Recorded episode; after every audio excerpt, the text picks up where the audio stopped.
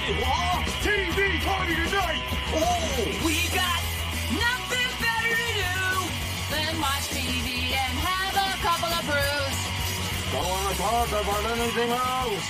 We don't want to know We're dedicated to our favorite shows! Oh, my circuit! everybody loves Hippo Toad. Scary dog! Dancing at Blurnsville. Futurama! Good evening. You are listening to a Radeligion Broadcasting premier podcast TV party tonight. I'm your host, the mandated reporter, and frankly, I'm mortified, Mr. Mark Radulich. And tonight, our favorite show is Hawkeye. Nice shooting, Hawkeye. Uh, brought to you by the good people at Marvel Studios and Disney Plus. This is a limited series part of the Marvel Cinematic Universe of movies and now television shows, where Jeremy Renner of uh, the Hawkeye character reprises his role, and he is joined by Hailee Stanfield playing the role of Kate Bishop, also Tony Dalton, Fra Fee, Brian d'Arcy James, Aleks Paunovic, P- a lot of Polish names, Linda Cardellini reprising her role as his wife, uh, Simon Callow, Vera Farmiga, Alaqua Cox as Echo, and blah blah. And Florence Pugh reprising her role as Yelena Belova, uh, the second Black Widow, and coming back from the Netflix Marvel world, Vincent D'Onofrio as the Kingpin of Crime. Joining me tonight first is my other brother from another mother, a good friend of the podcast, always very much on time. He is punctual and perky. Ladies and gentlemen, the Dungeon Master from the Screaming Boy podcast, Ronnie Adams. Hey, you, Mark. How are you, Mark? I'm good. I, I just referred to you as perky and punctual. You need to be That's perkier. That's why I'm doing this. okay. Thank you, Captain Passive Aggressive. Um, and also joining us for the second night in a row Hmm. from, uh, from the Resurrections Warlock and Thanos podcast, Mr. Al Sedano. How do you do, sir? I'm good. I'm a little confused though. I mean, I just watched like 11 seasons of MASH, and I'm not sure where they got this from. So this is a weird take on Hawkeye that I was a little confused by. Oh But- boy, here okay. we go already. uh good to have you back on the show, Al. 30 seconds in, you already got Pinky Pod. Goddamn right. So the thing about this show and what was was I was this the, thing I was most excited for of all the like phase four stuff that they announced 15 years ago? Not particularly. But the thing that did intrigue me, uh, and we found this this was a fact over time, they didn't necessarily say it right off the bat, it was somewhat assumed that this was going to be inspired by Matt Fraction's run on Hawkeye, which I have read the first two volumes of that. So let's just talk about that for a moment. I'll go to you first, uh, Ronnie. I know you especially wanted to talk about the Hawkeye show. So, is it the character in and of itself and its rich history? Was it Matt Fraction's run? Why, um, why were you so big on doing the Hawkeye show? I, I've always liked Hawkeye for one reason or the other. Mm-hmm. Um, mainly because, uh, well, he's he's never had any powers Mm-hmm. um, to to speak of. You know, I mean, like I think he used Pym particles at one point, things like that. But um, uh, yeah, he was he was Giant Man for a while, wasn't he? Uh, Uh, yeah, Goliath, but same Goliath, thing. yeah, He had sorry. that weird costume with like it looked like just the, the shoulder thing and then no no shirt. no shirt. Yeah, it It's was like weird. a dickie with no shirt. Very weird. right but uh he but i've always i've always liked him just because of that and he was a smart aleck too um you know the the villain turned good but i absolutely adore matt fraction's run uh, with hawkeye um because it really focused on him being a normal guy Yeah. you know um him buying a building and and and basically ended up without meaning to being a slumlord um but trying not to be one trying to fix things and and do right uh and then he runs into the the, the tracksuit mafia. It just goes on from there. I just I, I love it you know. He doesn't rely on on tony stark or or i mean like legitimately he's like no leave it alone. I'll do it. Because he's in in the book he's trying to fix his um TiVo and his his sound system for his his um his TV and it's all just wires everywhere and he's like like I'll, I'll do it you know like Tony starts like yeah Tony starts like I- I'll buy you a new one he's like no I don't want a new one Right. Like whatever show, I forget what shows like Cop Dog or something like that is uh is on there, and I've got the entire season on it, and I want to watch it. And so it was like it, it was. I thought it was brilliant. So that's why I want to talk so much about it because there it's very much based on on Matt Fraction's run, and Yeah. uh, there's a lot of throwbacks to to that. What about you, Al? Were you uh did you read the Al Fraction run? Did you have a particular love of the character? Al Fraction. I wish. Did I say Al Fraction? yeah. So what about you, Al? Did you read the Al Fraction run? Sorry. it's Yeah, I had to. It was kind of required. no, yeah, I did read that. I was buying that as it came out. I, I love that run, and I do like the character of Hawkeye. I mean, going back when I first started reading Marvel stuff, one of the fir- early, early books I was reading was uh, Avengers West Coast when he was the leader. Yep, me too. And Mhm. one of my favorites uh, after that was Thunderbolts, and he became a big part of that within Mhm. a year or so. hmm And so he was always fun, the smart, like you said, the smart aleck, but he also, with no powers, but yet he takes charge. He's like, nope, but I'm still going to be in charge and do what I need to do, which kind of fits in with the whole I'm going to do it myself.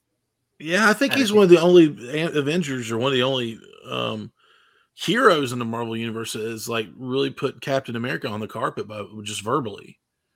I just know, shut up, Cap. I'm going to do it this way, and he's like, oh, okay.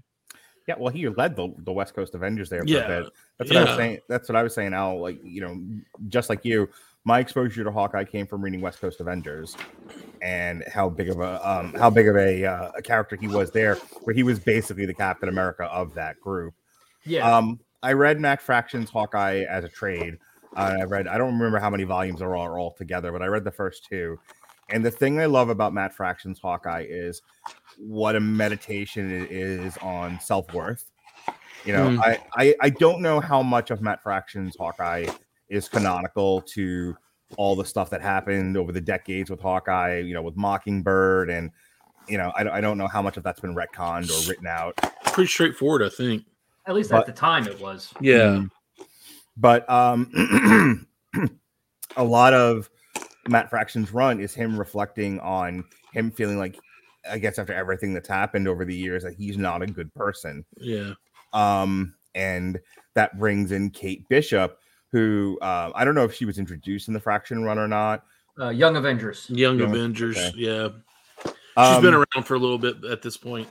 but she, you know through her he is able to see the value in himself because you know she's there to remind him that you are not just an avenger but you're a genuinely good dude and you are worth you know you are worth the relationships that that you have um and that's a big part of the book and that that's a big part of this series too and i kind of want to start there because uh i think haley stanfield did a I'm pronouncing her name right um Steinfeld. Seinfeld. Uh, Stein, like beer Steinfeld, I think is how it's said. um, Haley Hassenpfeffer. She um, she.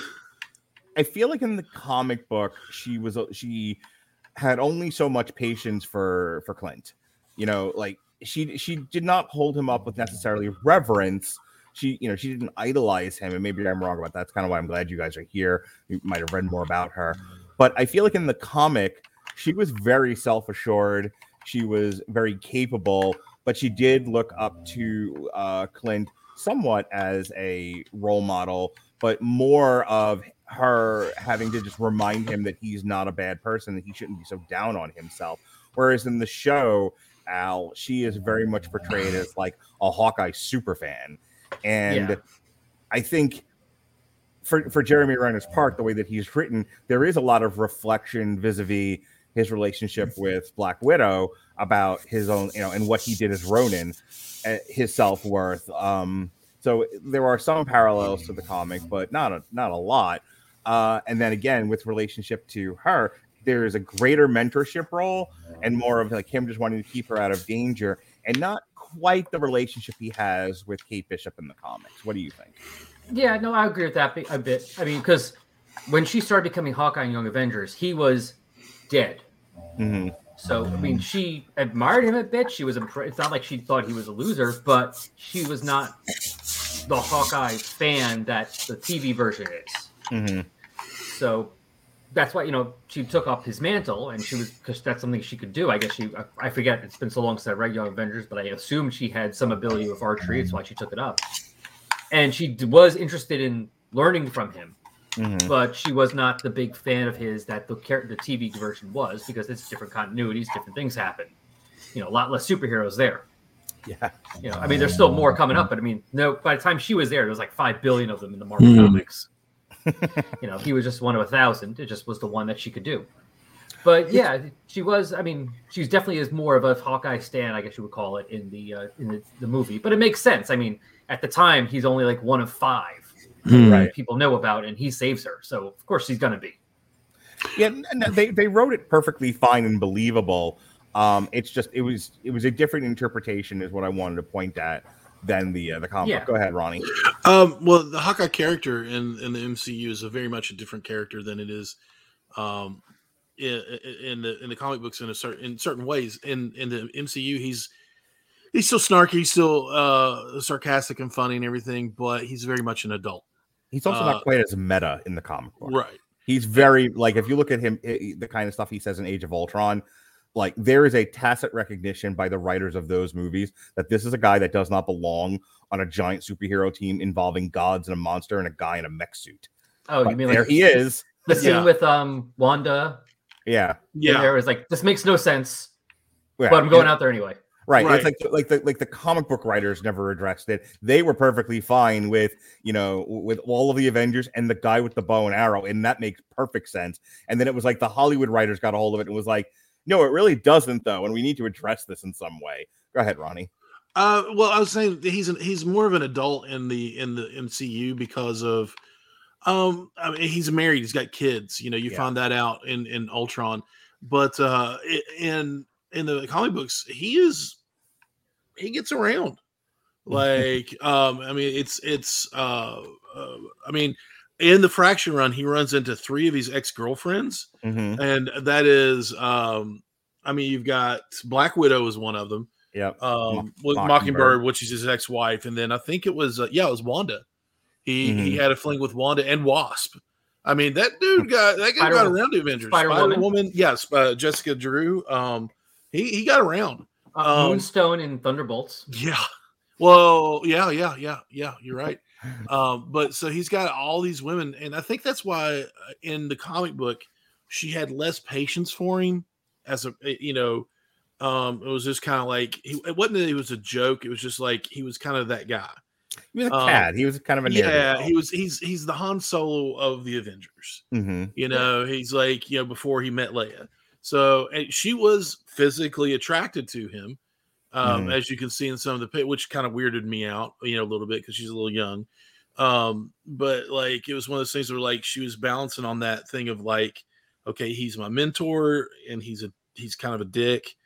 Um, but you know, all this other stuff. So it was it was weird, it was weird, it was cool, it was it was handled very well by Fraction, but and this one, she met him as a little girl. Um, well, met him, he saved her, and then from then on, it was just like he's got his crap together. He knows what he's doing. Plus, he's he's he's punching with the big guys. He's punching Yeah. with guys with power. Um, so you know that that two different two different runs on the character, two different, uh, but very much the same character. Yeah, it is also a bit of a mix of the Hawkeye and Hawkeye uh, Ultimate version of Hawkeye. So it was a bit more Very the much so. that. Can you flesh that out for people who have not read the ultimate, the ultimate version of Ooh. Hawkeye?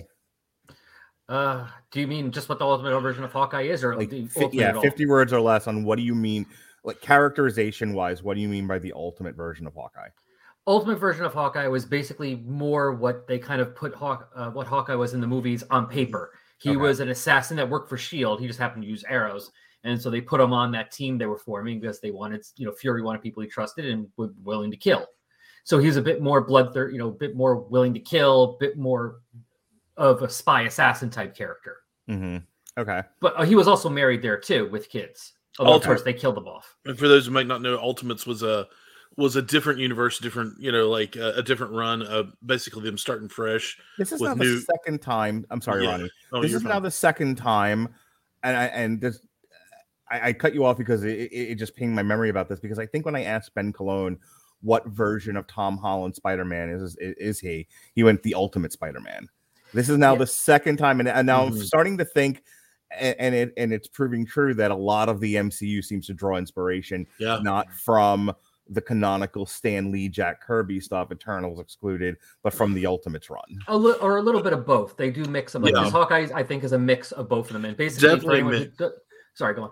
Oh, I was, I was just saying, definitely a mix. I was agreeing with you because your Captain America is definitely a mix of of your your classic Captain, um, uh, your classic Captain, and your Ultimate Cap. Because Uh, uh, Cap was a dick.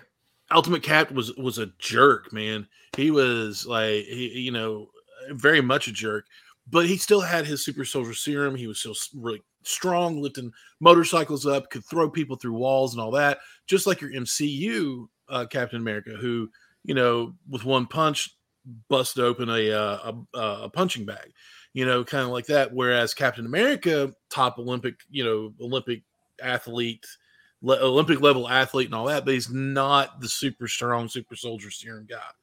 So, I mean, I think in the Ultimates, Captain America knocked out, yeah, he knocked out uh, Hank Pym in his Giants form with one punch. Just Mhm. jumped up, whop, you know, just knocked him out. So, you know, fresh run on Ultimates. They're trying to get a more adult feel to it because they even, you know, Wanda and, and, and Peter, Wanda and Pietro uh, had like an incestuous relationship and all this other crap in it. Yeah, I It's got some really weird- weird. Um, it, it got weird, you know. and the they- best thing about the killed it. ultimate the best thing about the ultimate stuff was when they did that and reintroduced the characters they did nick fury and they drew him to look like samuel l jackson Absolutely. and that is one of the reasons why samuel L. jackson basically from what i read saw that and was like if you make a movie i want to be nick fury Yeah. Thanks and for the that's why follow, he's Turk. nick fury Yeah. So, is there a Kate Bishop in the Ultimates universe that has a relationship with this Hawkeye? No. not that i'm aware of No. So, um, getting back, getting strictly back to the show, yes the thing about this show and their relationship, as as we've already alluded to, but to drive to really drive it home, is y- S- Clint is struggling with the guilt of what he did during his Ronin time. Mhm. Also, the guilt of losing the fight to Black Widow on the cliffs of whatever that was, um, and and her taking the Nestea plunge and getting the Soul Stone, and him just not being able to. Well, she did. Um, um, and him not being really able to live with himself. Now he is somewhat carried forward by the fact that he has children, he has something to live for, he has a wife who, and I will, I'll take this right from the Screen Junkies uh, honest trailer, the most chill wife in the history of TV wives. it's very uh, true. Yeah, Yeah, she, oh, and uh, they kind of explain that at the end maybe why yeah, Yeah. yeah, because she was a former agent, like she gets it. Um, she was but mockingbird in theory, I mean, it's it's hard for me to call her Mockingbird when they Well, had a Mockingbird in Agents yes. of Shield. oh no I, I agree with that but i mean that's what they're implying because Mm-hmm. mockingbird was agent 19 Okay, and that's what it said so therefore they're saying I he is missed- married to I missed that. her. And, and was it was it Bobby? Was her name Bobby in Agents? yeah, of Bobby Shield? Bobby Morse. Yeah, I mean, Agents of Shield, Oh. they definitely did. They definitely made it Bobby Morse Mockingbird. But I'm just saying here because I don't know how much of Agents of Shield. I mean, I haven't we're wondering about how of much it. of the Netflix stuff is coming over. I don't even know if any of Agents of Shield counts as uh, part of the MCU anymore. Really, It- it- yeah w- without going off on too much of a tangent i'm going to tell you very see it's it's hard because there's a direct tie from agents of shield into captain america winter soldier and age of ultron like And- literally like literally they did an episode and the end of the Yes. episode was the stinger into age of ultron oh yeah, and they also had an episode that took place directly after Thor: The Dark Thor- World. Dark it World, involves- yeah. involves Sif and stuff. But Mhm. it seems like everything once the once the show happened, everything always went one way. Yeah never the other way. Nothing ever came out from them to the movie. So, and with doing things like this now, I don't. And plus, the the season after um, Endgame came out, they kind of completely didn't even touch on that at all. About, I mean, sorry, about the season after Infinity War came out, like the whole people dusting Mhm. had nothing to do with it. So, yeah i like, mean does to- that count? So to just to your point, so we can wrap that up and just move this on. Look, could there have been more than one Mockingbird? It's not like they've ever addressed this, and it's such a dinky Sure. little point to get caught up on. Yeah. So that- you know, sorry. I'm going to Let's go move on. ahead and say no, no, no. I, I, it's fine that you brought it up, but could she have been a Mockingbird? You know, it- it- could she have been the comic book Mockingbird because they were married at one point? Sure, why not? Could Yeah. Bobby Morse and Agents of Shield also be a Mockingbird? Like there are more than one double 007? Sure, who cares? Yeah, that could work. Let's go. Agree. I agree to agree, disagree with Jason Teasley on that. I enjoyed the show, what I saw of it. I enjoyed it too. Sorry, Jason. Sorry. Yeah, Sorry, buddy. the- Jason's not a huge fan of uh, Jason Teasley, the Protocol son. Not a huge fan of the uh, Agents of Shield, but that's okay. One way or the- I mean, like hit or miss for me too. Yeah, it's hit or miss with a lot with a lot of people. So uh, you either really like it or you don't. So Um, they have uh Kate Bishop and this version of Clint a very kind of like uncle niece relationship. Yeah. Um, definitely a lot of you know, I he uh, this is what I was trying to get at. Like, he is definitely struggling with a lot of guilt for a variety of reasons, and he doesn't think he's a very good person, which which coalesces with what went on in the comic. And he sort of he is redeemed through the course of six episodes and the relationship with this girl, which is probably the thing I like most about this iteration of Hawkeye and this show in particular of the Phase Four Marvel stuff is just like uh, Falcon and Winter Soldier. Um, and unlike WandaVision, which I struggled with for this very reason, I'm big on um redemption, forgiveness, and, and all of that, um, redeeming oneself, you know, penance for your sins, that sort of thing. And I believe, and I think they did a really good job of of addressing it without hitting you over the head with it in um in Hawkeye, and I think they did a good job of it also in uh, Falcon Winter Soldier. Mhm. They went in the opposite direction with WandaVision, which we don't need to get into. I, I Robert and I screamed about that for t- two hours.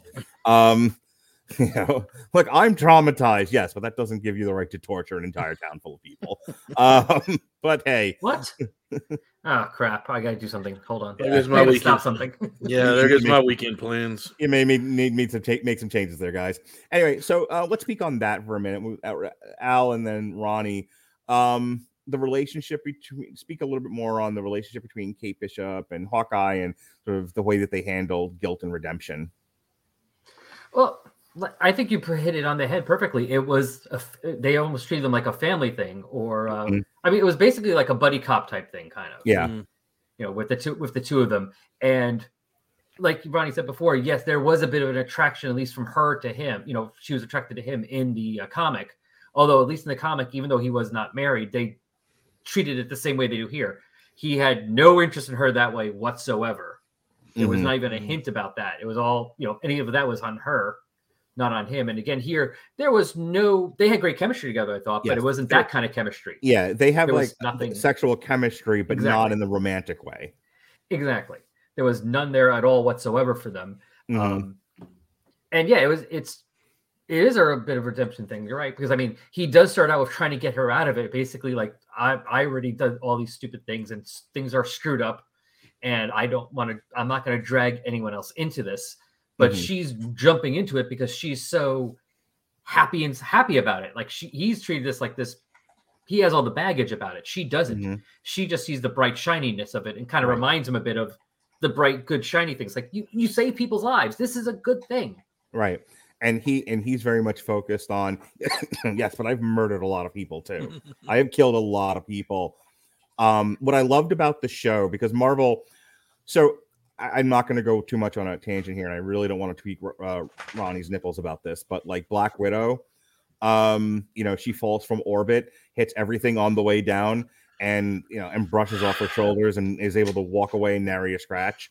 I like the, you know, a- and, it just takes me out of the movie entirely because I'm like, come on, she's doesn't have superpowers. She's a spy and a dainty girl. Let's let's get a hold of ourselves, shall we? Meanwhile, in Hawkeye, there's scenes of them bandaging each other up, Oh, which I I, love loved. Yeah. That's what I was getting to.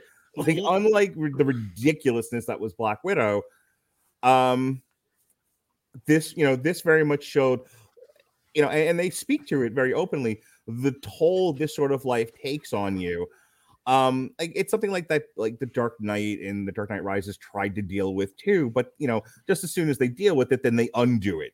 James Bond, the same thing. Just as soon as they recognize that a life this thi- this way led leads to you know untold uh horrors on your body and then but, but what we need to have a movie here so we'll just forget all that in the next eh, you know the next scene Well, that's what I was like say. the They, fact that it, they don't they they carry that with them on their shoulders through the through the show go ahead al I was gonna say they were treating Black Widow kind of like a James Bond movie. Mm-hmm. So she is gonna do that James Bond type stuff.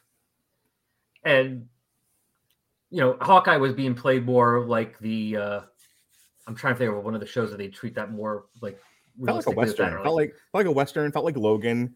You know, or where- like a Rockford Files or something where he's John- like, you know, he's John like, I- Wick. yeah, where he's like, yeah, I'm gonna get my ass kicked. Like I'm gonna win, but my ass is Mhm. still half kicked, and I have a black eye, and we're putting these, you know, string beans on my head. Like this is how you do the. I like that. I love that part actually. That- when he's like showing how to do the do the uh, bandage the wound up. It's like no, no, Right. gonna scar. Do it this way. That's why I like John Wick so much because he gets the crap beat out of him, but he's still the hero. You know, I thought one of the greatest scenes in the in the series was where Hawkeye and somebody in some stranger's apartment that he got set up in goes to the freezer and gets all these frozen margarita mixes and starts duck or starts taping them to his elbows and knees and then makes one and sits there and just relaxes. I'm like, God, what does it feel like to kick your feet and shoes off after a long day of superheroing?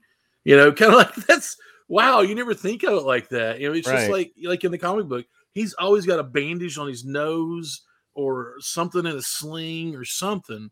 You know, it, it's just like a black eye. It's it's like he is very much a normal guy, and I, I loved it. yeah, I I think- loved it. I think it's a missing a missing art of screenwriting where you know they overpower everybody whether you have superpowers or not to the point where it takes a lot of the tension out of it. The fact that they showed Hawkeye is so vulnerable is what kept me invested in the show. That he, I mean, he, realistically, they're not going to kill him at any point here, but there was, but at least they showed that he he could take a beating really badly. Like he, you know, he he, they showed a vulnerability that added to the tension of each scene. Like when they're both strapped to the, as funny as it was, when they were both strapped to like the little hobby horse things, you know, uh, when they meet Yeah. Echo for the first time, Yeah, there's a palpable sense of danger there. And, you know, Yeah. it- you know, and, and you could, you could deconstruct it and be like, oh, well, they're the stars of the show. There, nothing's going to happen to them. But because they've shown that, and, and this is another a credit to the show, you know, something that Robert and I talk about all the time is how poorly women characters are written now. You know, everyone points to Rey, and I don't want to have that argument, but you know, they point to Rey as somebody who's the bestest at everything without even trying and is perfect in every way. I think a critical drink referred to her as Space Jesus. Um, not, not, not- it's like non-gender Space Jesus or something like that. And uh, what I love about what I love about her is that she's fallible. She doesn't always make great decisions. She gets beat up. She gets her ass kicked. You know, she doesn't, you know, yes, she has the one talent of being a very good archer and she can defend herself. Um, terrific. But she's not she's not running in and saving Hawkeye every single time. As a matter of fact, in the first couple of episodes, she keeps getting caught or she gets him caught. yeah, Things yeah. like that. Yeah, she's the not. She's still. I mean, she has. She's a really good archer, and she does know how to Mhm. fight. But she's still brand new at this. I mean, her fighting has mostly probably been competitions where there's Yeah. rules and you don't do this, and there are judges and timeouts, and it's not somebody going, "We're going to keep doing this until one of us is dead." Right. Well, a good, a good, a good example, in my opinion, a good example of that is when she and and, and uh, uh, the new Black Widow. I can't ever remember the name. Uh, Yelena, Uh, Yelena. Thank you. I keep saying want to say Yolanda, and I know that's not right. no, Uh, that's but Wildcat. yeah, yeah. Ow. Uh, Yelena. So, Um, ow, so many jokes right now. Ow, Yeah. ow. I, I expect to look up and see your nose bleeding, um, but uh, just Oh. shaking. Holding it in. Um, but uh, when they're they're they're running and they're doing the throws and the kicks and the punches, I think it- at one point she hits her. Uh, Kate hits uh, Elena and she goes, "Ow!"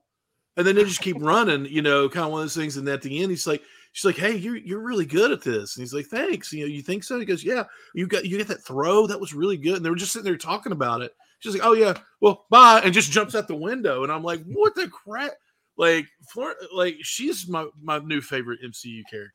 I, I, I have to say that just because, uh, not just because she's fun. She's a little bit quirky. she is. Um, And and- act, hmm, that actually as- does make me think of something. Go on, I want to say something afterwards. I just, it just popped in my head, no. but finish up. It's it's a show about people Yeah. who just happen to be superheroes.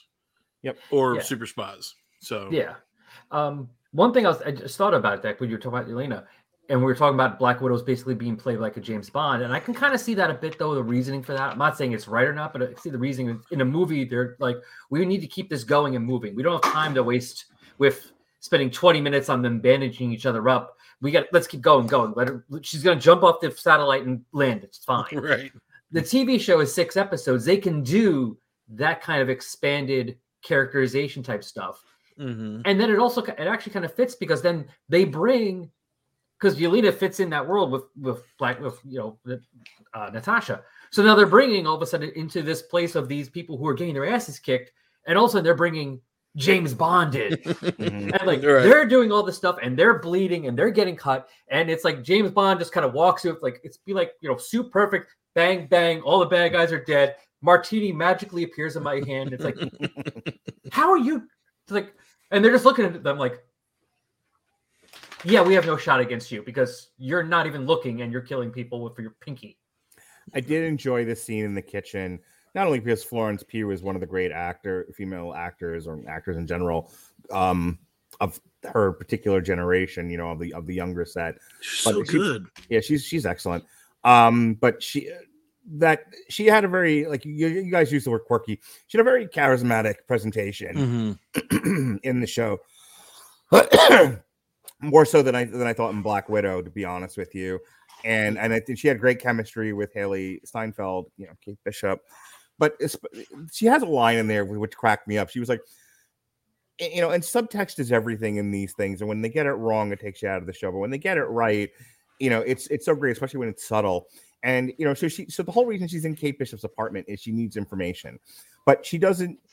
There's no reason to hurt this young lady, and she, you know, so she's like, let me try a different approach here because I feel like so many of these shows and movies, it's always you know everyone uses the hammer. She's like, I'm going to go with the carrot here because the hammer is utterly unnecessary. Mhm. I'm, I'm I'm very confident that I could do all kinds of things to this woman if I really needed to. But what if she'll just tell me what I need to know because I simply asked? And I was like, that's kind of brilliant because nobody does that, you Yeah. know. and the more especially, you know, she's so she's in the apartment. This is always something I thought of. I, you know, I think about it with like Joker's plot and the Dark Knight and all these things where, like, for you to have planned all of this, things needed to go right that you had no control over at all. What were you doing all this time? It's always like the you know the guy underneath the ring in wrestling, where it's like, how long were you under there for? This is the last match of a two-hour show. long enough to packed the, he packed the lunch. He had a book. long. Apparently, some of them were long in there long enough to poop in a coffee can to make everybody else sick. Yeah, no kidding. Um, Mister Perfect. so the point that I was getting to was, you know, she's like, I'm waiting in the apartment. She's like, I had no idea how long you were going to be, so I made food. I Yeah, yeah. died. It was you want some mac and cheese? It's good. yeah. Um, I just thought that was great. It kind of reminded me, but not in quite a hostile way, the opening of Inglourious Basterds with um Christoph Waltz and the uh, and the milk farmer, Oh Oh, man, yeah. the, the dairy farmer. You know where he he doesn't have a reason. He doesn't need to hurt this man. He's just trying to get him. He wants to know where the Jews are, and so you know, and in there it's menacing. It's way menacing, Oh, like it's eerily so- menacing. Yeah. Um, Florence Pugh doesn't need to take it that far because it's a different kind of scene, but it's the same kind of setup where it's just like I can sit here and exert my, you know, um, sort of, uh, I impress upon you. You're in a dangerous situation, but we don't need to take it that far. Just answer my questions, Yeah. and we can be nice and gentlemanly about it. Yeah, no, it is. You're right about that comparison, and the difference I think also is in Inglourious Basterds, he has to kind of also ramp up a bit of the "I'm a danger" to make sure they know he's a danger. Because I mean, if Mhm. the, not if his guards weren't there, those people probably could still kill him. right, But Yelena knows, yeah, she is not taking me down. At best, she's getting a lucky hit. I can kill this girl in two in a minute and a half. right, So she doesn't even have to worry about it because it's like, yeah, you're not a danger to me. You're not a threat. You're a puppy. Um, I want to, as far as plots go, the thing that this all centers around, you know, the um, I like the fact that Marvel, you know, because it's basically the world's most expensive television show, um, that th- things happen and why there and, and either there's a Bible that Kevin Feige sort of goes back to and says we're putting this in Endgame, but we're going to reference it again later in Hawkeye because we've planned this out like you know like my schedule ten years in advance, or things are happening in a movie like the Ronin thing. And then they're like, okay, well, we're going to do a Hawkeye show. What are we going to make it about? Like, how about we make it about that time when he was Ronin? You know, and Yeah. let- let- and let's address the repercussions of, of that now that the world has zipped itself back together again. Right. You don't just walk away from that. Right. So I don't know which one it was, if it was, you know, a great degree of forethought, which it could be considering how much, you know, Kevin Feige has talked about they have like 20 years worth of movies planned. Yeah. You know, or Oh, it's man. you know, or it's like they had the bones of a Hawkeye show, but you know, and, and it, it was only kind of looking around at what he had done and going, well, what can we can make some hay out of? I don't know which way they went. Yeah. Mhm. Either either way, making it about Ronin, I thought was a bit of genius. Um, so just a quick note on that, Al. What did you think of sort of the the through thread of the consequences of his Ronin, uh, the five year Ronin run, being the impetus for the show? No, I like I love that because it's one of the things I've been loving about what they've been doing this year is all these things they're like you said they're taking these repercussions and the events of what happens to these characters and now they're using them to move them forward and do new things with them. Mhm. And then we're doing new stuff. It's not just refer- referencing the past stuff, but they're using that to now move everyone forward. actions and have it also- consequences. Yeah, and it also makes sense, for instance, why they used Echo because in the comics, Echo was the second person, one of the people to wear the Ronin outfit. Okay. So it makes perfect sense that Echo would be in this Hawkeye series, which is about Ronin, because whether or not whether they're going to do that with her or not in her, sh- you know, in her show and in the future, she was she was Ronin. hmm So makes perfect sense that especially if they want to do an Echo show, hey, let's introduce her in the show that involves Ronin. hmm Yep. Um, as a through thread, Ronnie, what did you think of them using the Ronin stuff from Endgame? That was brilliant. I mean, um, just like y'all said, how, what, what- really honestly, what else are they going to make it about? I mean, like, uh, what is his purpose in New York other than taking his kids there? You know, what Mhm. is what, why, what, what, what can you seriously make this about? I mean, like, he's they're in New York, if I'm Mhm. correct Yeah, you can't walk around the corner of New York without bumping into seven superheroes um anymore you know just Mhm. like uh it's or you know you know you, you've got the Stark Tower and, and all this other uh, I know he's dead now but there's there's all kinds of stuff going on where you know you're in New York things things are going to get taken care of so there's nothing really you know nothing that life threatening that's going to happen that that some superhero team isn't going to come out of the woodworks Spider-Man, Spider-Man's there. All this other stuff is going on. He's there with his kids. So what else would they concoct to to make him stay there?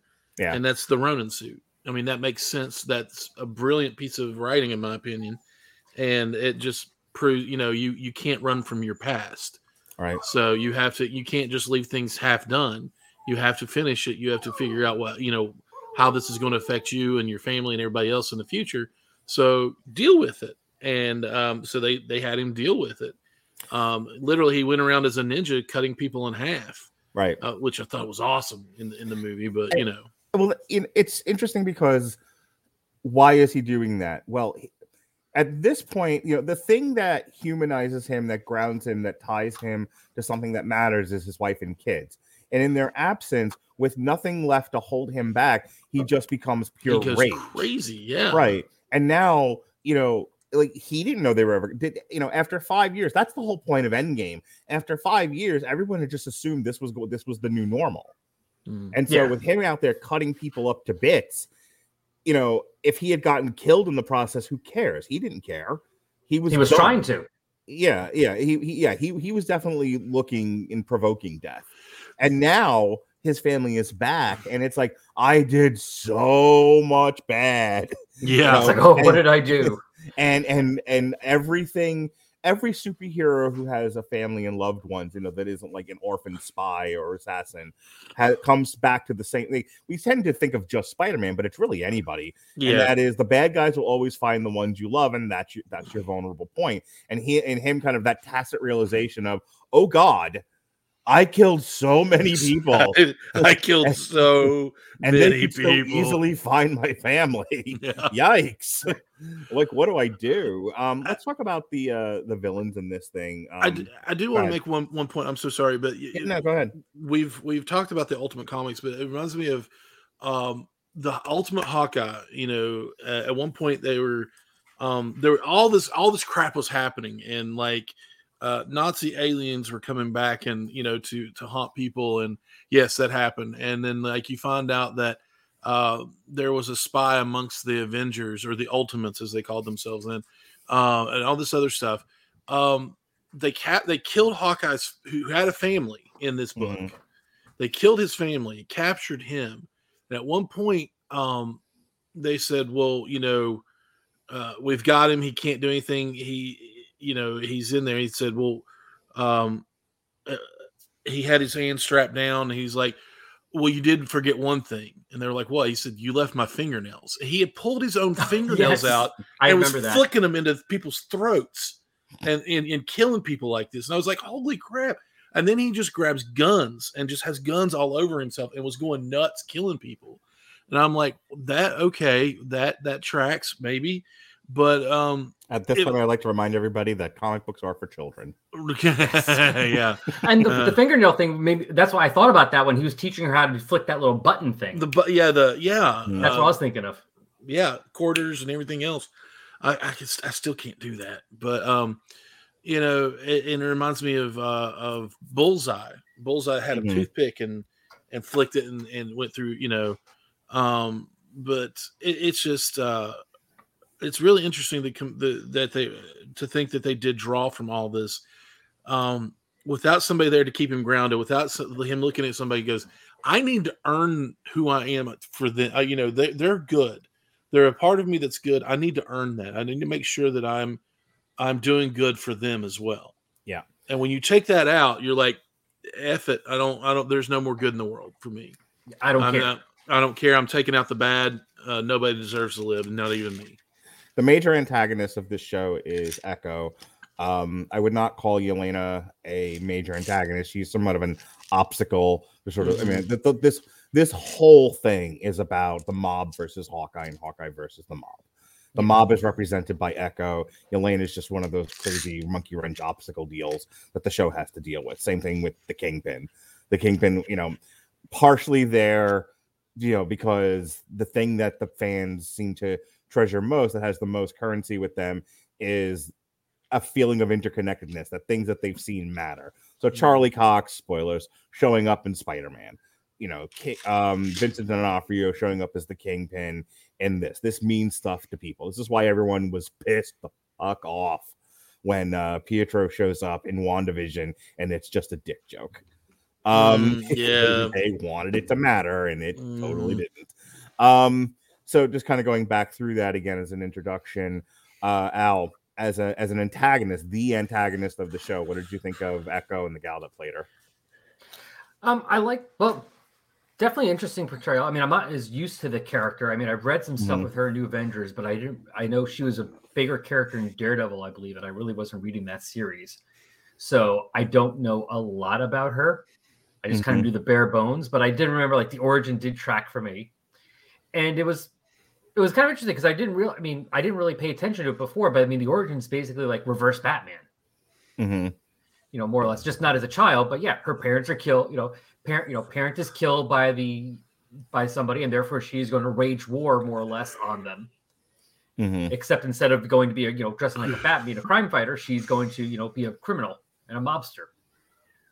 Okay. And so it explain. So it kind of fit with like her obsession Mm-hmm. She seems like a thought about it like huntress. that, She seems like a huntress type character, yeah, just with the the being deaf.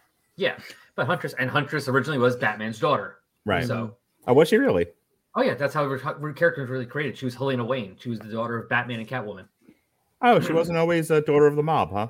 No, Wow. Okay. No, do, the way they did in the Birds of Prey TV show was actually closer to the real origin. originally. Well, that's one good thing about that show. Uh-huh. One. Um, what about you, Ronnie? Uh, Echo as your main protagonist in this show. What did you think? I loved it.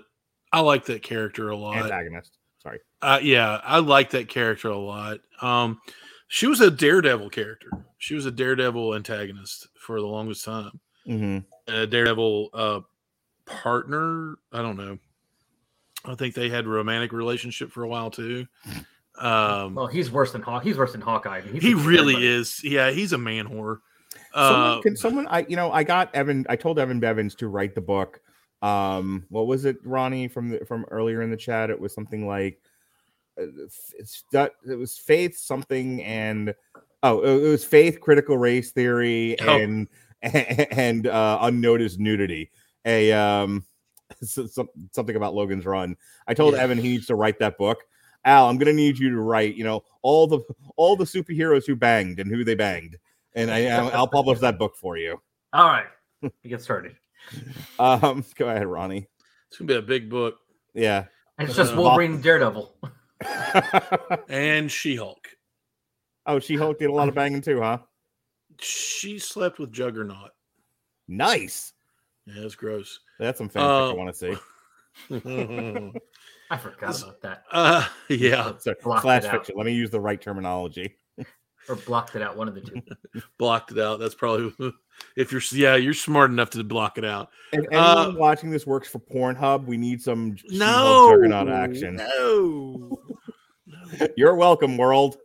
Go ahead, Ronnie. Who hasn't Oh, learned to not tell me that stuff like that?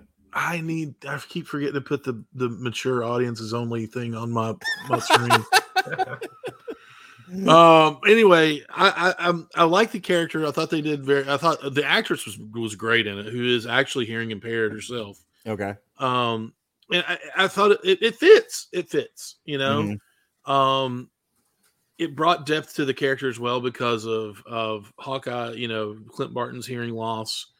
The in the show, and and he's actually deaf in the comic books as well Mhm. um, and then or or has hearing. I don't want to say completely deaf, but has hearing loss. Um, and they do a lot of you know uh, ASL and you know American Sign Language, and um, one of the coolest uh, books in the series is where they did the whole thing through Lucky's eyes, Pizza Dog's eyes. You know, and uh, sorry, but we'll, I, I digress. That's a great. That's a great issue in that, in Yeah, that that's, run. a- that's in the second trade. Yeah, is- great issue. Um, but uh, I, I thought she fit. I thought it was great, and it and it helped introduce Wilson Fisk back into the MCU, uh, which Vincent D'Onofrio is an, a, a brilliant kingpin. Oh yeah. Um, so I'm excited to see what comes out of it next. You know, I'm excited to see if they pick up Daredevil, and and I want to see Jon Bernthal as, as Punisher again. So I mean, it just opens up a whole world of I hope, I hope, I hope, but also um, her as as the main antagonist. I mean, she's got a lot of rage herself. She's dealing with the exact same thing that uh, that um, that Hawkeye was dealing with when when the snap happened Mhm. you know um so he understands where she's coming from but she doesn't she's she doesn't want to hear it she's just like no this She's is how things are going she's very angry. This is how things are going to be. I'm going to kill everybody. And you're just happen to be in the way. Uh, i'm going to kill you as well. I'm almost wondering if she's gonna be Ec- be uh, Ronin in the Echo show. she because of that. needs to be ronin. She needs to be ronin because that was one of the coolest between her and hawkeye i mean like hawkeye had to be ronin to, to hide for a while because he had died and was brought back and didn't Yeah. you know and, and he was like dealing with that with the emotions of that and everything uh so he was ronin for a while nobody under nobody knew that but she was she made an even she made a, a just as cool ronin so I, I really want to see her with that suit on The last thing I want to bring up before I give it to you guys for any last licks, burning desires, etc., is I, I we do need to talk about uh, Kingpin to some degree. Mm-hmm. So you know, I- it goes without saying. Um, I actually just re-edited the um, four-part Daredevil review, season one review that we did Mhm. back when season one came out. It was actually hosted by Gavin. 2015, right? Yeah. Um, so it's going to be quite a lengthy podcast because that was actually four separate shows. Oh, wow. But yeah, you, you like this one hour talking about six. Yeah, back in the day, we got deep into this stuff. This was like one Yeah, episode, one just- podcast. Um. Anyway, and one of the things that I think everybody said in every episode of of that podcast was how great Vincent D'Onofrio was as Kingpin. Oh my god! you know there, there, there is su- such reverence for his performance and that character. Which brings me to this. There was a lot of complaining about um not so much the portrayal. The portrayal was fine enough though some people quibbled about that too but in a very very general way people thought that the writing of kingpin in the hawkeye series was not did not do him any justice like they went out of their way to uh, tear him down, make him fallible, take away his agency, make him not menacing, and then quite literally just run him off screen with a car because he. I, I don't know who the people making that argument. I don't know who they think we're supposed to be transferring our love of uh, you know our love of the villain to. There's no one left in the show because you know Yelena's not really a villain. Echo, you know, made a face turn, and there's no one left. So I don't know who you know. So if you're if you're diminishing the kingpin, which is basically the argument here, people feel like the kingpin was diminished. I don't know who you know the you know what's uh, the comparison like to the matrix Resur- resurrections where you diminish neo so that you'll transfer all your love over to trinity or you diminish um, scarlett johansson so that you'll transfer all your love over to uh, florence pugh. There's no one left to transfer your love to by the end of hawkeye. So They- i really um, don't get the argument but go ahead al Um, um yeah. i'll I'll come Well, back to you ronnie. Go you know, I mean, I don't- the kingpin in that argument in particular. I mean, I thought it was fine. I mean, they he was menacing. He got hit by this car. And it wasn't just a nudge. I mean, I just rewatched that fight scene a few Mhm. minutes before we started this. That car hit him at like 40 miles an hour. Oh, Al, there's a cottage industry of people complaining that Kingpin should have killed Kate Bishop. And he got up. He she's lucky he didn't. I mean, she was. I mean, I just rewatched that. He gets up after being hit by that car Mm. and he's just like a little bruised. I mean, hell, the first thing just she shoots an arrow at his chest, and he just stands there, and goes, eh, and she just has that look in her face of like, Crap. what the hell just happened? Yeah. That's not supposed to happen. You're supposed to fall down and go, ow, and you didn't. And I mean, everything she does, she the whole fight is basically a little kid who a five year old attacking a grown up. Yeah. and it's her jumping on him, him going, "Would you get off?" You know, it's actually a little kid fighting a grown, play fighting a grown up in the pool, so they can just throw them into the water because it's fun. Right. And that's all he's doing. He's just throwing her and throwing her, and it's only because she was able to get pretty much every single arrow to explode after he got hit by a car. Like Mhm. that was menacing because like he would have ready. I mean, if she didn't do that, he would have just been like, "Give me your neck." Snap. right. I mean, she okay, allegedly allegedly gets shot by Echo, and I think people are frustrated with that as well. Oh yeah, I forgot about that part. yeah, but he's not dead. Now, of course he's not, but And he's gonna like, come back, and he always does. And now he's more pissed at these people. They're on his radar now. people don't like it. They wanted Kingpin to kick ass and take names and destroy everybody for some odd reason. Have they never read a Daredevil comic book? That's literally what Daredevil does to him to defeat him. Mhm. Strips him down to nothing, takes away his wealth, takes away his his empire, and says, "Now you get to go to jail with everybody else that are normal people." Mhm. And then and then Wilson Fisk says, "F you, I'll be back soon," and he comes back richer, meaner, and nastier. Well, that was certainly the end of Daredevil season three. He literally went to jail. Right. And then, and what did he do in jail? He formed a new empire just by going, "No, you work for me now." Mhm. And they're like, "Oh, big man," you know, blah blah blah. And then he snaps somebody's neck with his bare hands. They're like, "Oh, okay, yeah, you're cool now." You know, kind of one of those things. So I'm gonna take a wild guess. You don't agree with the detractors. You think Mm-mm. the portrayal and the the writing of of Kingpin and how he was handled in the two episodes Was he was just in was just fine. fine. Yeah. Well, it's one of the things I've been enjoying about the MCU. I mean, I I love. It's not like I don't love the comics, but one thing about the comics is because it is drawings, they can just keep these things going forever. So they can keep, mm-hmm. If they want to, they can just have the Kingpin be there forever. I mean, they can kill any character and next month go, no, we're bringing them back. Why? Right. I don't know. We're drawing it. A wizard did it. Good enough. Let's do it. Let's move on. Let's blame Gandalf. Go moving on. Here, because they have to deal with actors and people who are going to be here or not, and want more different types of, you know, don't want to always just do the same thing every single month for 40 years. I don't know. They have to do they have to do new things with them, and they have to go forward with like, okay, well, if this guy's being this doing this stuff, is he going to get arrested eventually? Okay, and now what do we do after that? Right. So we're not going to get the kingpin being the kingpin for 50 years. That's just boring. if he's going to be the antagonist for 50 years at every episode and always just win every single time, in the comics, he never won every single time. He kept going to prison.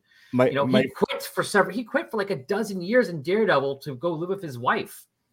So I didn't watch the show as it was airing. I watched, I binged it um, I think last week. Um, and one of the things I remember seeing on Twitter was people complaining about the, the Hawaiian shirt, uh, white suit outfit that he has on, and people then responding on Twitter with the pic from the comic book.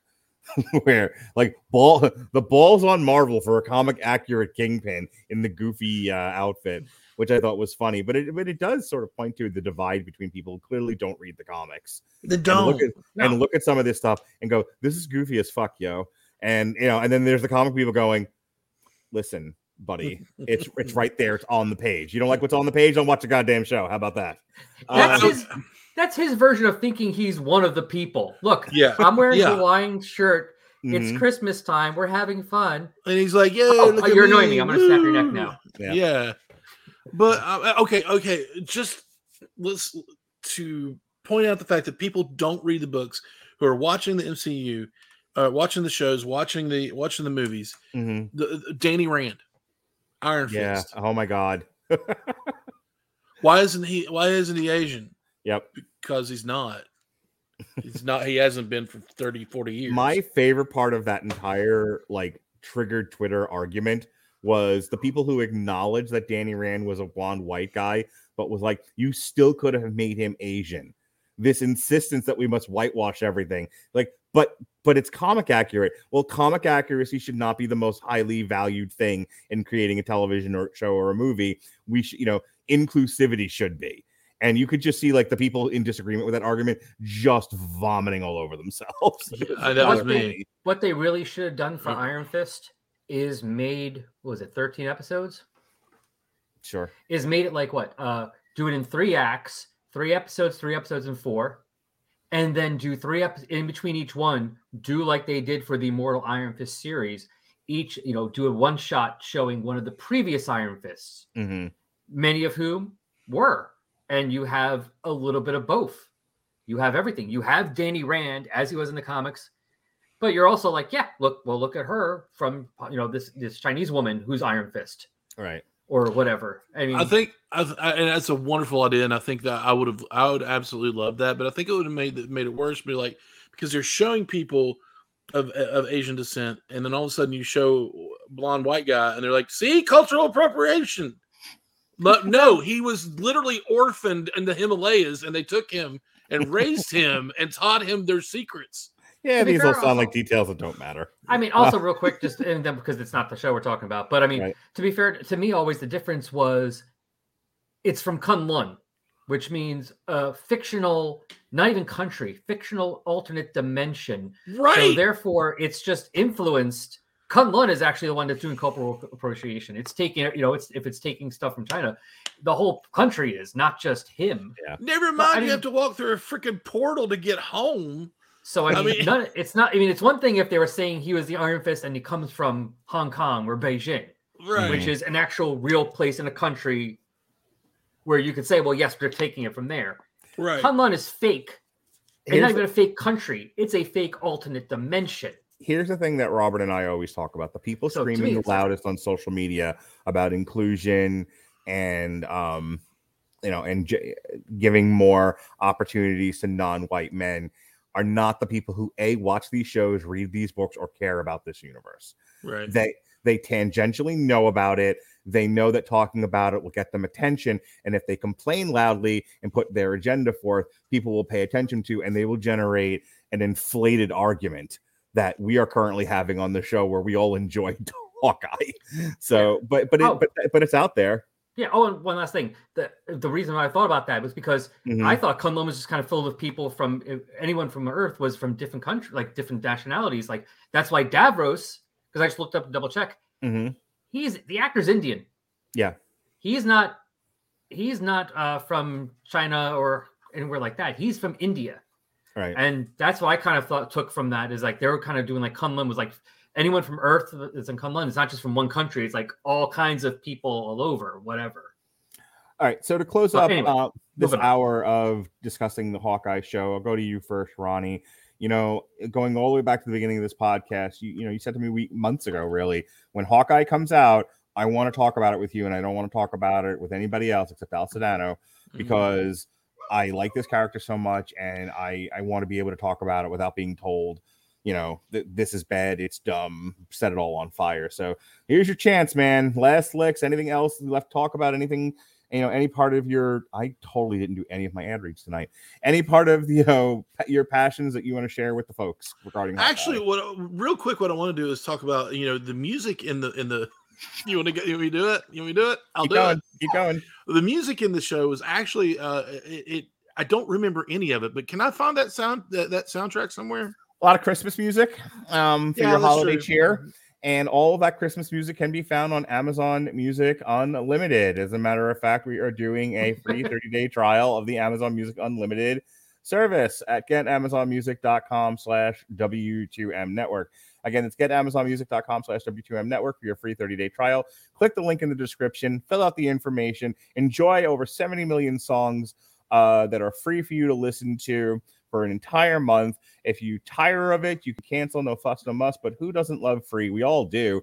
So I bet you will keep it. You pay the monthly fee. It's comparable to Spotify and Apple Music and whatnot. And it's a great service. You can make playlists.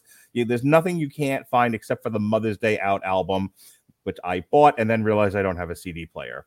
But but everything else besides Mother's Day Out is on Amazon Music Unlimited for you to enjoy. So let's get amazonmusic.com slash W2M network. Thanks, Ronnie. No problem. Do you have another one? I'm not going to do them back to back. Let's talk a little bit more and then I'll. Okay, because I would hold. I was going to say I could hold up a card, but I'd probably misspell it. But anyway, um, You asked to be here. What do you want? Why, why are you here, Ronnie? why am I here? I I I was trying to help you. I, no, no, no. You you. did great. But back to you. Uh, now. my I, I just absolutely loved the Matt Fraction run on this because it was it was it was so different from everything else I've ever read in comic books and Mhm. superheroes and stuff like that as far as mainstream goes. And when I found out that they were going to adapt some of that to this show, I I was like I'm I'm done. I'm talking about this with you. I, I don't want you know. It's not that if it was if it sucked, yeah, we'd say it would suck, but it doesn't suck. It's one of the best. It's probably my favorite Marvel series that has been put out. Yeah, I'm having a hard um, time deciding which one was better, this or Falcon or Winter Soldier. And there, This you know, one, but it's, I it's mean, hard because I love the small Yeah. story. yeah, Um, I love the small story. I love the sort of the street level, you know, ground level, mhm. intimate story that you know that they're dealing with. I love the themes in it, but it's so hard because like Falcon and Winter Soldier, re- thematically resonated with me more. I, it's it's so hard. Like it's, this is like having you know children. And it's like, well, which one you know which one of my children do I love more? It's, I can't decide. It's they're, And they're I- both they're both infinitely better than Wandavision and Loki though. I get that. I, I, I get what you're saying, uh, but I have to go with Hawkeye. I loved uh, Winter uh, Falcon and Winter Soldier. I really did. Mhm. Mainly, I'm a big U.S. Agent fan as well. Uh, I Yeah. don't know why. I just always liked him. Um, but so introducing John Walker in this was was fantastic for me, even though Mm-hmm. they made him out to be even more of a douchebag than he is in the comic books. I believe Uh, it was the the cool uh the the um honest trailer, I think it was that said that he was the uh the spawn of the Kool-Aid man. Oh, nice. um, now, and I adore Loki and WandaVision as well. I, I really, I do. I love them. I love them both. Um, but hands down, Hawkeye has has beat them. Uh, has has beat beat them out. Uh, what is that? What are you doing? He's hanging himself. I do. I'm sorry. I like them. I like them. You can. Sorry, Mark, you're out, outnumbered here. I, I agree. I am a majority of one, as my father would Yeah. say. I didn't, get to talk, I didn't get to talk about Loki, but boy, that show. Well, it's okay to be wrong, but Yeah. um, uh, I allow other people to be wrong. That's how I get Yeah, through the day. Other people can be thank wrong. you, Al. We're we're taking this over. Um, but uh it's it, it just you know and and the more i watched of this show the more i was i was so glad that, that i asked you to talk about this um i, I- I just it, it, it was it's something different it's something special because it's like you said it's more street level it's more personal Mhm. and um it just shows being normal you know even though Yeah. you do have your super spy or whatever but i mean like There's silly over the top action that would have killed any normal human Absolutely. being. and that's Absolutely. Oh yeah. Go But crazy. you you got that with with every show. You know, Yeah, you had that. and- and yeah, with 24 I- I don't harp on and, stuff and like that, Yeah, it- just no. you, you, you know, this is not the wire for certain. This is Absolutely. absolutely, a fantasy show where- Yeah. where a guy can land in a Christmas tree, fall down, and nary a scratch on him. right. But- then he goes home uh, to to a stranger's apartment and Mm. duct tapes the frozen margarita mixes to his knees. Sure. You know, it's like it took a toll on him. You know, absolutely. um so it was just it, this was like for me this was something special this one's this one i'm going to rewatch every christmas season i believe Oh, um cool. Yeah so I, it, it's just um I, I loved it and and I, can't express to people how how much my mom's a giant jeremy renner fan and she loved him as hawkeye and i'm like have you watched the series yet? She's no i just haven't sat down. It's like what is wrong with you in your life? Sit down and watch this you're retired you have nothing else to do just do it. And um and i know once she watches it she's going to be asking me a ton of questions but she's going to love it i really do believe that you know I have to say, like, it was an easy watch. Like, I got really through it. In, I got through it in one day, um, and I never got bored with this for certain. yeah i Every mean episode like left me like, ooh, I want to see what happens next. I, I admit okay there are a few things that i've watched recently for podcasts that i have at some points fast forward through i fast forwarded through a little bit of um of uh the power of the dog just Mhm. because there was no dialogue and they were just sitting there staring at the wall and you know waxing poetic about something i i, I had to fast forward through that Uh, there's things that you do that with and i never once did that with this show i watched it from opening credit to ending credit Mhm. hoping to see something different hi buddy All right, Al, you two also um you asked to be here. You wanted to be a part of this. So any go on go burning on desires, passions you want to discuss before we close up for the night? I just want to go with what he said. But I mean, this was really they really did a good job in this series because for me, my preference, as you can kind of guess from the podcast I do, I like the cosmic. I like that crazy Mhm. outer space, time travel, weird stuff. WandaVision and Loki were more in my wheelhouse for what I was looking forward to than Falcon and Winter Soldier. Okay. And obviously that would kind of go with then well Hawkeye's even less of what my wheelhouse and yet it is possibly my favorite or at least my top two of the series that they come out so far. Mhm. it was just so well done and so it was a lot of fun. And also just and also just like i said all those little details of like yes i'm doing this but it's also gonna hurt. And just a just everything was just like a perfect mix. They did a really excellent job on this one. It's like they pulled all the stops like okay it's the end of the year. We gotta do we gotta end really well so people keep up keep up their disney plus subscriptions in january. Mhm. you know, You know, everyone now got them you- for christmas last year. We want to make them buy it again this year. And they absolutely nailed it. Yeah When I- I think so. when you you guys have convinced me, you know, when I did my top 10 list for movies that suck and some that don't, I said my top two movies, my top one movie was I think the best made, but the my second one was the one I most enjoyed.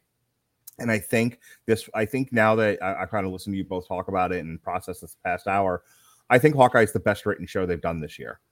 absolutely It's the only it's the only one that started strong, the middle was strong, it never drags, and then sticks the landing. WandaVision, almost as hard as Black Widow, falls flat on its face and breaks its neck. Um, Loki, you know, doesn't quite fall on its face, but definitely clumsy waders across the finish line and was interminable in getting there. Um, Falcon Winter Soldier, I thought was great most of the way and kind of stumbled at the end, though. Um, you know, as much as I liked what Falcon has to say at the end, you know, with the "you must do sp- better" speech, it was a little Wonder Woman 1984y. You know, like how do we end the Mhm. show? How about a speech where he shames everyone? All right. Is he gonna punch anything? No. Um, he's just gonna yell at people. verbally yes He's going to he's going to do a monologue. Oh, it's a little anticlimactic. Um, but I thoroughly enjoyed Falcon Winter Soldier. Um, we spent three hours, not you know, including the ownership of Captain America's shield, talking about it. Um, but I think in sort of processing this whole thing, Hawkeye was the best written show this year. Mhm. So that's where I stand. Yeah, and you know, what would have made the writing, the garbage writing of WandaVision and Loki and you know maybe Falcons speech so much better, Ronnie Adams. i'm not even helping don't don't even kick this to me Do you, you, know said it was garbage Do you, not garbage. You're do you know what would have made WandaVision's ending better instead of yet another laser in the sky and two people with the exact same power throwing fireballs at each other? Do you know what would have made that better? I play D and D.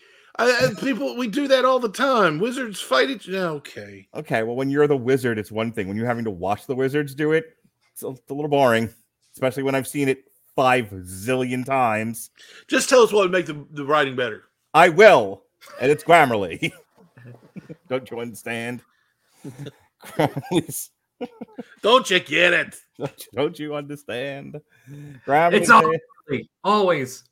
Grammarly's AI powered products help people communicate more effectively. Grammarly helps you write mistake free on Gmail, Facebook, Twitter, LinkedIn, and nearly anywhere else you write on the web. Grammarly corrects hundreds of grammar, punctuation, spelling mistakes while also catching contextual errors, improving your vocabulary, and suggesting style improvements. To download Grammarly today, go to getgrammarly.com slash W2M network. And again, that's getgrammarly.com slash W2M network to download Grammarly for free. And if you think WandaVision was a well written show, especially at the end, you are a communist. And no, sorry. Um, so that's not what that ad read says.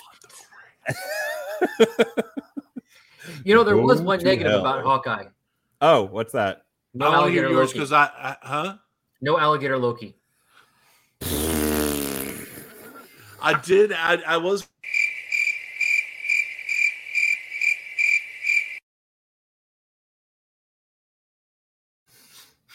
Taking your soundboard away. No. Yeah, burning it. Um, I did find one negative about Hawkeye. One negative, and that's be- that was the the end of credit stinger where they just showed the whole musical number, and that, that annoyed me for some reason. I was like, "This whole great show, and you can't give me something other than that." Oh my god. I, I don't know. I just like They're eh. getting so lazy though with their with, with their end. I mean, like E-, Eternals had two that at least lended themselves to future stories and Oh, I Yeah, love you know, one we're- of them. were the traditional yeah, were the traditional um ooh, what's gonna happen next on the next episode of the Marvel Cinematic Universe, as opposed to like Spider-Man, which was like fuck it and just play a Doctor Strange trailer, you know, um you know, or another Spider-Man movie where they did a PSA with Captain America making fun of the audience. that or- was funny.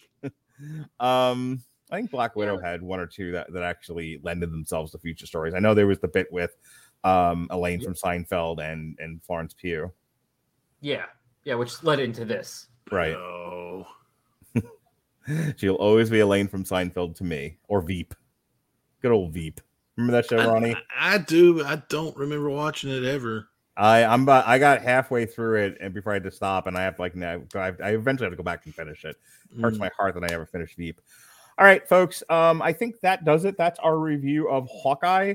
Um, currently known as just the miniseries, but I guess if like people like it enough or they get some more ideas, they'll do a season two. Because wasn't Loki only supposed to be one series? These were all supposed to be just one season. right? Loki Yeah. was Loki, I I believe, is still one series. They just had to cut it. Oh, okay, it's like it was supposed to be, I guess, twelve episodes. Yeah, but they had to cut it in half. Like But uh, like what if I think Hmm. uh, it was the same deal where it's like they planned out X amount of episodes but only did the first half. Yeah. Yeah. I, I would love to see, you know what, even if they can't get Jeremy back, since we're talking about that real quick, I would, you know what, do a Yele- do a Hawkeye and Black Widow, Yelena and Kate. Okay. that would be fun. That would be You know, really fun. a lot of other podcasts i don't like to do this speculatory thing only because like i have i've now had to go back and listen to some four or five year old podcasts and it's like when you go back and listen to them years later and and there's so much speculative talk like we already know like you Oh, already know s- wh- what the answers to these questions Oh, are yeah. but I'm not speculating. I'm just saying I would like Mhm. that. um, yeah, that's what I was going to ask you just real quick. Um, eh, the, the, the big argument amongst the uh, the nerds out there is where will these people end up next? You know, there's people pointing at Thunderbolts, there's people pointing at Young Avengers, New Avengers, Dark Avengers, Plaid Avengers. So Great Lakes. Great Lakes Avengers. I, I would love a Great Lakes Avengers. Oh Uh, man, Can we please get a Great Lakes Avengers? I would rather not see any more Avengers movies in just Great Lakes, um, because I like terrible things, Ronnie. Um, you do. so, if you're uh, if Kevin Feige sort of hands you the Bible, Al, what do you do with Kate Bishop and uh, the new Black Widow? There, where do they end up? Oh, I think that I, I. I think yeah. What I said is I think uh, Hawkeye should be training Kate, and Black Widow's like, no, she's fine. She's going on a mission with me, and that's what it should be. The story should be that she kind of Mhm. steals her away and goes, no, you're good. Let's go on the mission, and she's not really ready for the mission. Mhm. So you think so? Like not not a full on be a part of yet another team, just a, just a another buddy cop thing.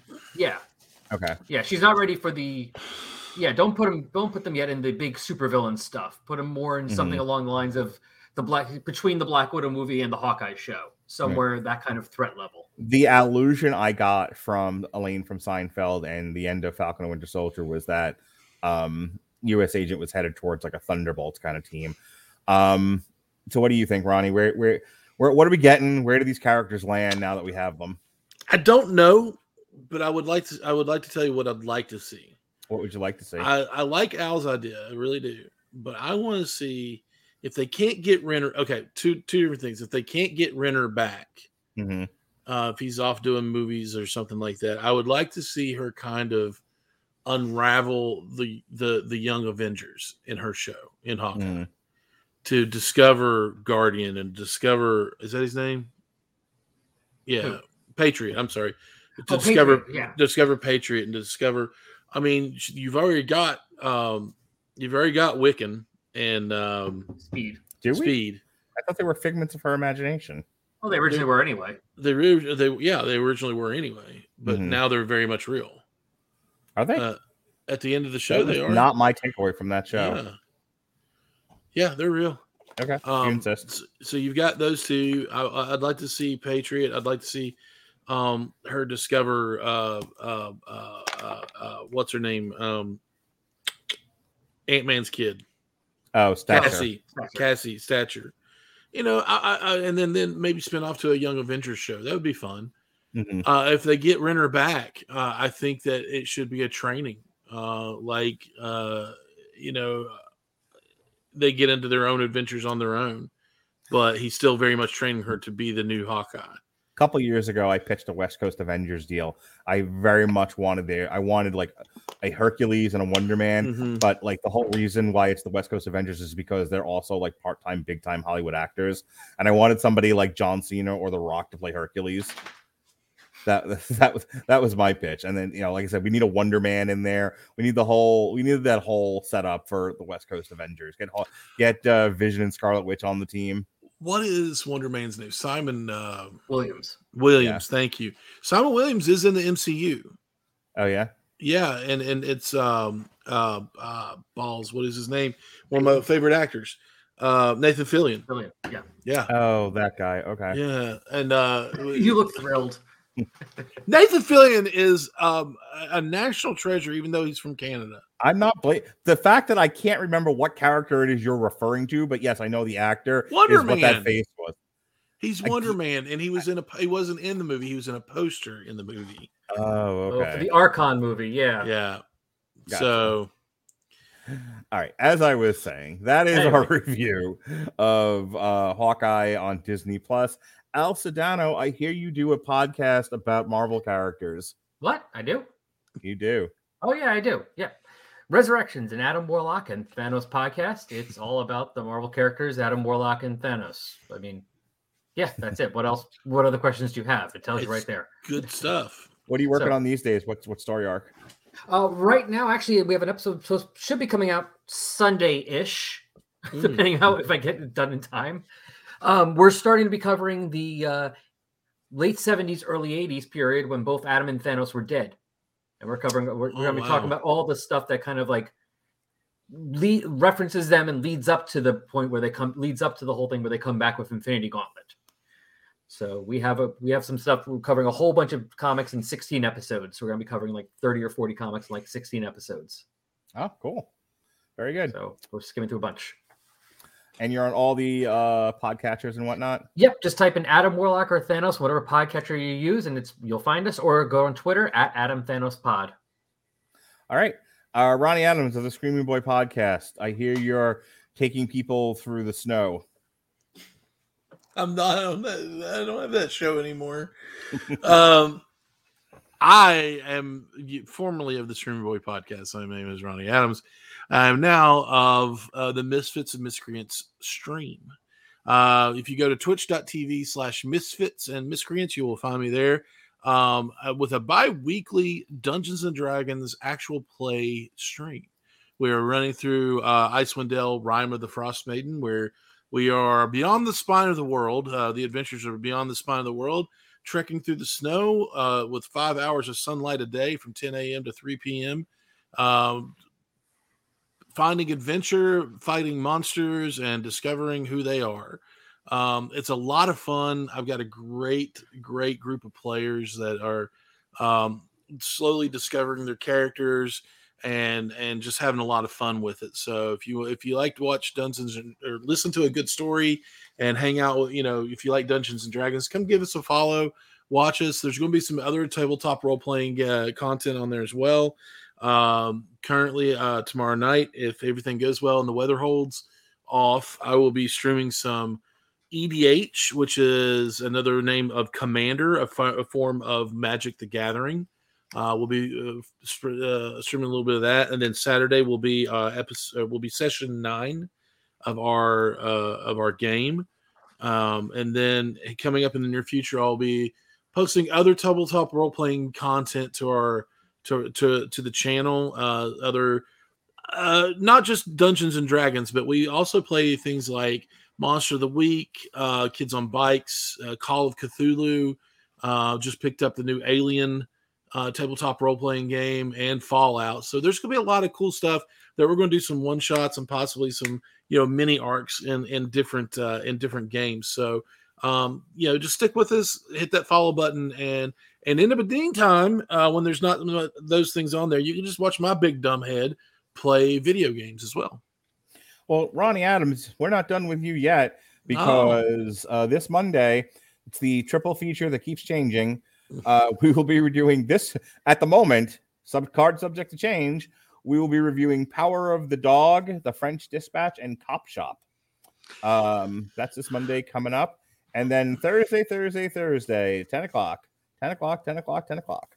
Um, we will be discussing season one of the Amazon uh, Prime series Wheel of Time.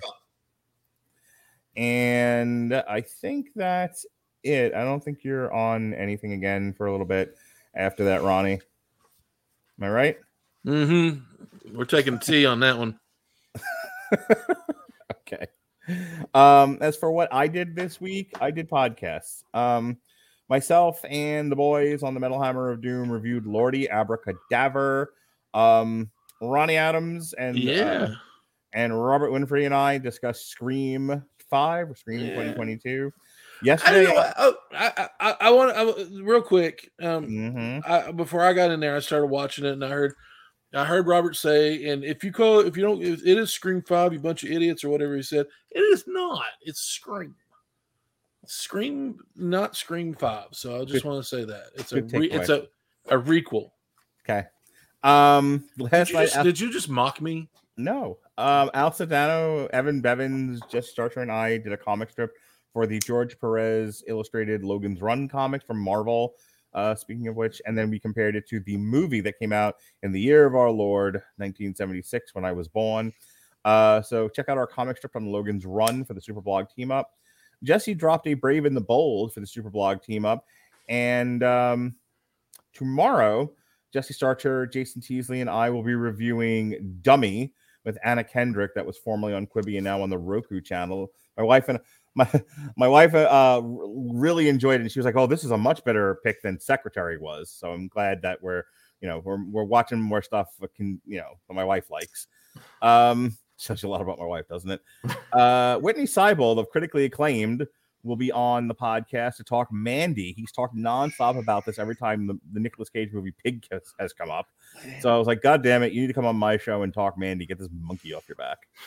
And then Saturday, Saturday, Saturday, it's all right for fights. Um, we will be re-airing Sex, Drugs, and Rock and Roll season one. And the evening time, Daniel Lasby and I will be doing an alternative commentary for the main card of UFC 270, Francis Ngannou versus Ciryl Gane for the UFC Heavyweight Championship of the World. The World. All right, that's it. That is our show for Al Sedano, for Ronnie Adams of the Screaming Boy podcast. I'm Mark Radulich. Be well, be safe, and behave.